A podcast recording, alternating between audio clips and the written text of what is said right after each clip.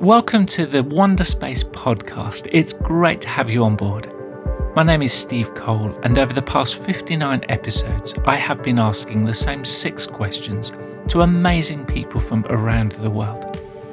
The questions orbit around wonder and stories of hopefulness, and the setting for each journey is a shared window on the space station from where we see everything from a different perspective. It is time to quiet our cleverness, to observe and listen deeply, and reconnect to nature's wisdom by asking, how does nature solve this? This is a quote from the brand new website of asknature.org, who once again are going to help us to re wonder. Predators on the land, like wolves, and in the skies, like owls, make great use of stereoscopic vision by positioning their eyes towards the front of their heads. In the sea, however, even apex predators like orcas and great white sharks keep their eyes to the side, except that is for hammerhead sharks. The counterintuitive fact is that the great sideways growth of their iconic heads has allowed their eyes to rotate slightly forward, overlapping their fields of view and tripling the area of precision visual perception.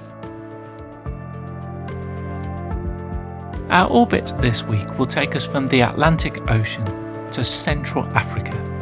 And to experience these views with us in this ultimate window seat, we welcome Omoyemi Akerele. Omoyemi is the founder and executive director of Style House Files, a fashion business development agency that primarily focuses on the Nigerian and African fashion industry. She launched the Lagos Fashion and Design Week, and her creative development agency gives African brands the opportunity of showcasing their talent to the world. Omoyemi was nominated by our 18th guest on Wonderspace, Sophia Amanzi Oyuga, who is a senior design director at Adidas in Germany. The first time in 2012, so 10 years ago, that I listened to Omoyemi speaking about her vision for fashion made in Africa, I was mesmerized. The possibility of giving upcoming creatives an opportunity to dream and to create, to shine, to grow, and also seeing her year after year crafting this path beautifully despite challenges and to build from scratch a now really thriving fashion industry from Lagos on the African continent that has global influence and is also connected. It was so amazing to see.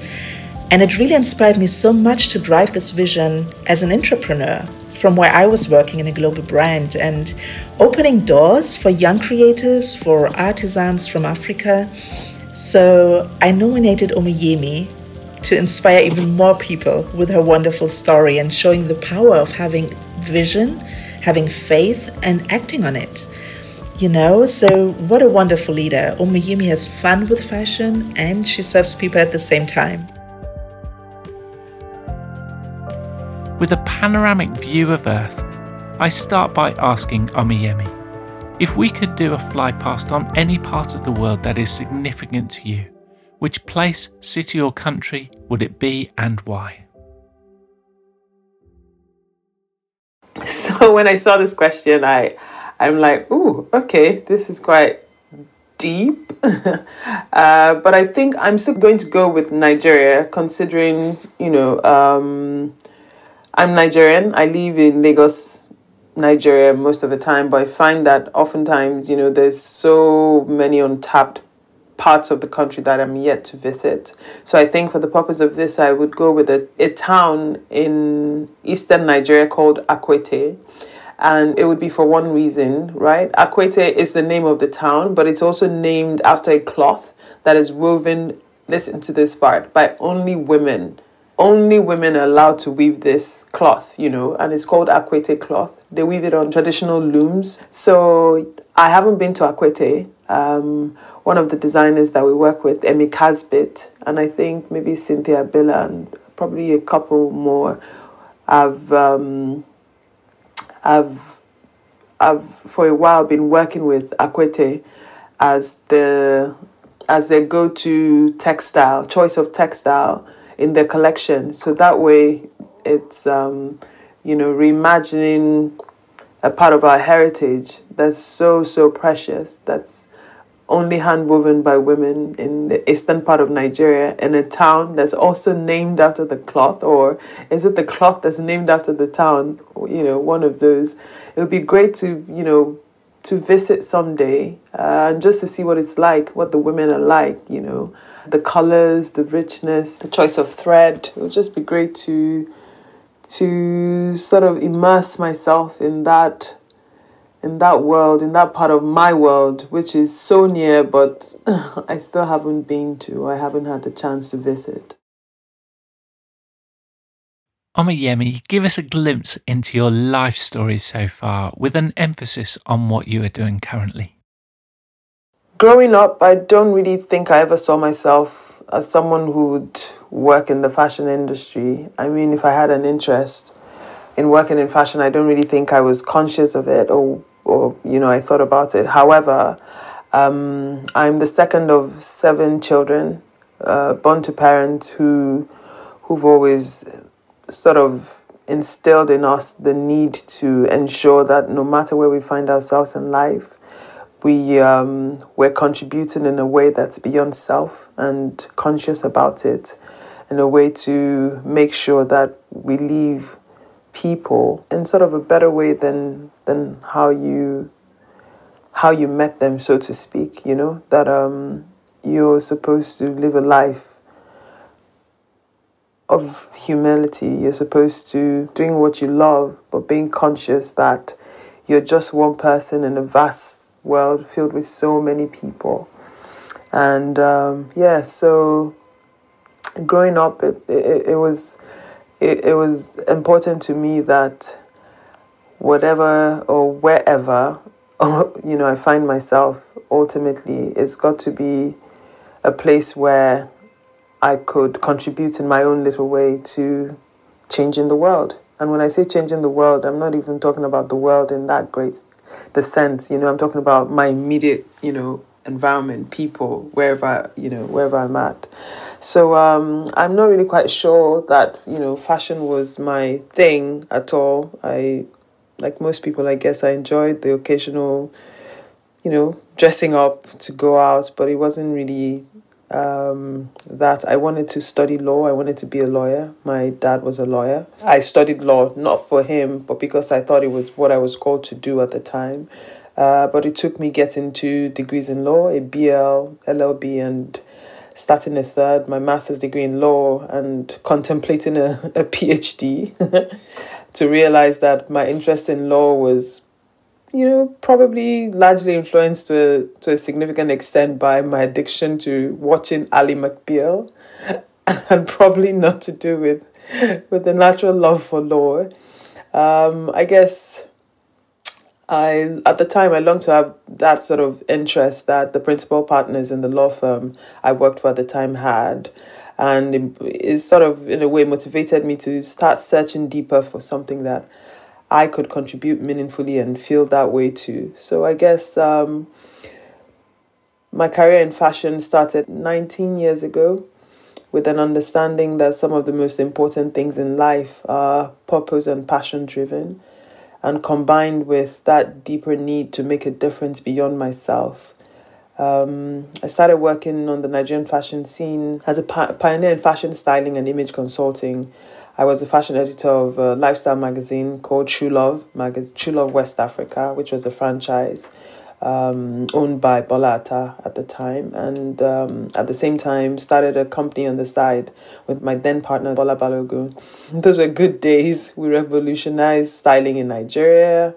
Um, you know, people began to get a better sense for what it, what that role meant. You know, the role of creatives. Uh, in, in an editorial setting, in a magazine, in just different things uh, across television, um, everything you know you can think of and of course on, on the side we also run an image consulting company where we did work with companies and all and this was all very new you know, but it's since become a key role in the industry where there wasn't anything like that. And I guess in terms of where I'm at today, um, I realized over the years, you know, with doing that and of course raising a family as well, you know, uh, young children. We have three daughters, um, and you know, trying to live life. I realized that there was a huge gap elsewhere that needed to be filled beyond what we did every day. And that was, you know, from starting a website called Style House Files, which we thought would be sort of the industry's voice in, in terms of lending the advice. But we soon realized that there wasn't really the semblance of an industry and the ecosystem needed quite a bit more strengthening for, for things to be able to come together. So there was room for a platform to act as a catalyst on the scene, you know, to sort of spearhead change and work towards bringing everything together, connecting the dots, so to speak. And yeah, that's where we've been, and that's where we're at, trying to position fashion as business in Nigeria, trying to support creatives, trying to, you know, um, through through the work we do at Style House Files, Lagos Fashion Week, by providing opportunities for access to market for the brands that we work with by trying to provide opportunities for for discovering new talent, you know, trying to provide a platform for incubating some of these talents. I believe in a in a world where it's important that you know, as a community and as a value chain, every every hand that's contributed in some way, shape or form to the process of design or creativity or making clothes every hand should should benefit in some way. So for me, and I guess for us as a company, it's always been beyond Fashion Week. It's not just an event. People seem to remember Lagos Fashion Week. They don't think about all the other things that we do, which I get it. Fashion Week sounds more sexy, I guess. But um, I'm more inspired by the work that we do that people don't see and they don't even know about. Where on earth is your place of reset or recharge? My place of reset or recharge on earth is home. Home for me is with my support system, is with the people I call home, is pe- with people I find, you know, find it easy and natural to be myself, you know, to be able to slip in and out of my other roles that I play, but without so having to put on without having to, without having to put on a face or anything where I can truly be myself. And I find it easy to rest and recharge there. I find it easy to withdraw into my inner self, into my shell. So I don't think my place of rest or recharge is a destination or a city. It's where I can be myself. It's where I can be with my loved ones. It's where I can, you know, be fed where I can feed and be fed. What wonder of the natural world excites you the most? The wonder of the natural world that excites me the most will have to be the ocean. Apart from the fact that the family and I enjoy quick getaways that involve the ocean, but in the wider sense, you know, the role the oceans play in who we are as humans I can never get over it. That the fact that, you know, over 70, 78, 79% of the air we breathe, of oxygen, you know, literally, literally comes from the ocean, you know? It helps us breathe. You know, when we think about, when I think about the role it plays with the, uh, with the climates and regulating the climate, the role it plays in, in so much more, it's just super inspiring. Omoyemi, what is your story of hopefulness that's not your own? About a person, business, or non profit who are doing amazing things for the world? So my story of hopefulness, I would I say I stumbled upon them like two weeks ago. It was at the Tommy Hilfiger Fashion Frontier program, right? And they were one of the finalists. It's a company or a non-profit called Clothes to Good, and they're based in South Africa. I was so inspired by what they do. They're empowering people through what what ordinarily has been termed waste, you know, waste in our world. Things that people would ordinarily throw away. but they're able to use that as a tool for empowering either people with autism or disability to be able to teach them how to weave, to be able to teach them how to make, to be able to teach them how to, you know, make things like weighted blankets. I, I was just so moved. I almost, you know, practically moved to tears that, you know, this is what they do in their part of the world. And they're looking to, of course, beyond.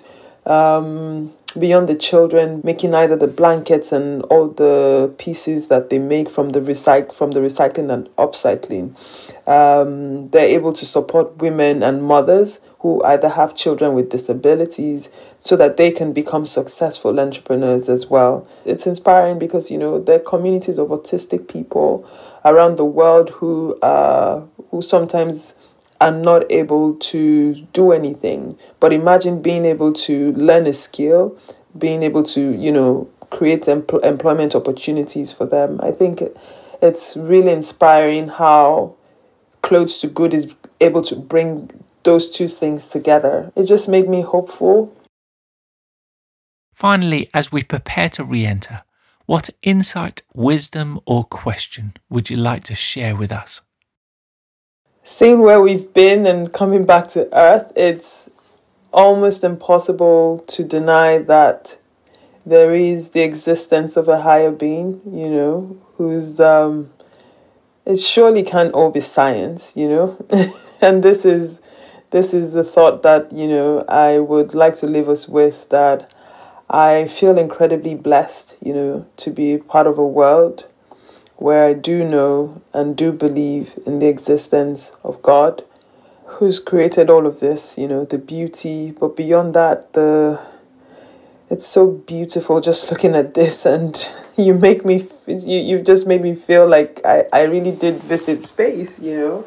And um, but the most important part of this is if the world and all that's been created is so vast what then is our role in it you know how how do we it's important that we all take our roles seriously in terms of I mean, not to not that seriously, but you know, what, what, whatever it is we're contributing in our own little way, in our own little shape or form to this world, to this beauty. And I think we must try to ensure that um, that we don't destroy it, you know. And sometimes it's in the little decisions that we make every day that can ensure the longevity of life, the longevity of this earth, the longevity of where we call home you know, and um, maybe we all need to take a, a trip here every now and then.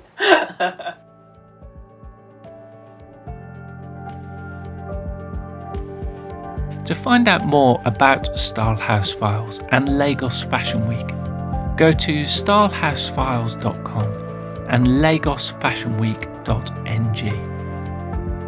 To engage with the previous 59 Wonderspace episodes, go to our website ourwonder.space. I want to thank Omoyemi for joining us on Wonderspace, and I hope you can join us next week for more wonders and stories of hopefulness.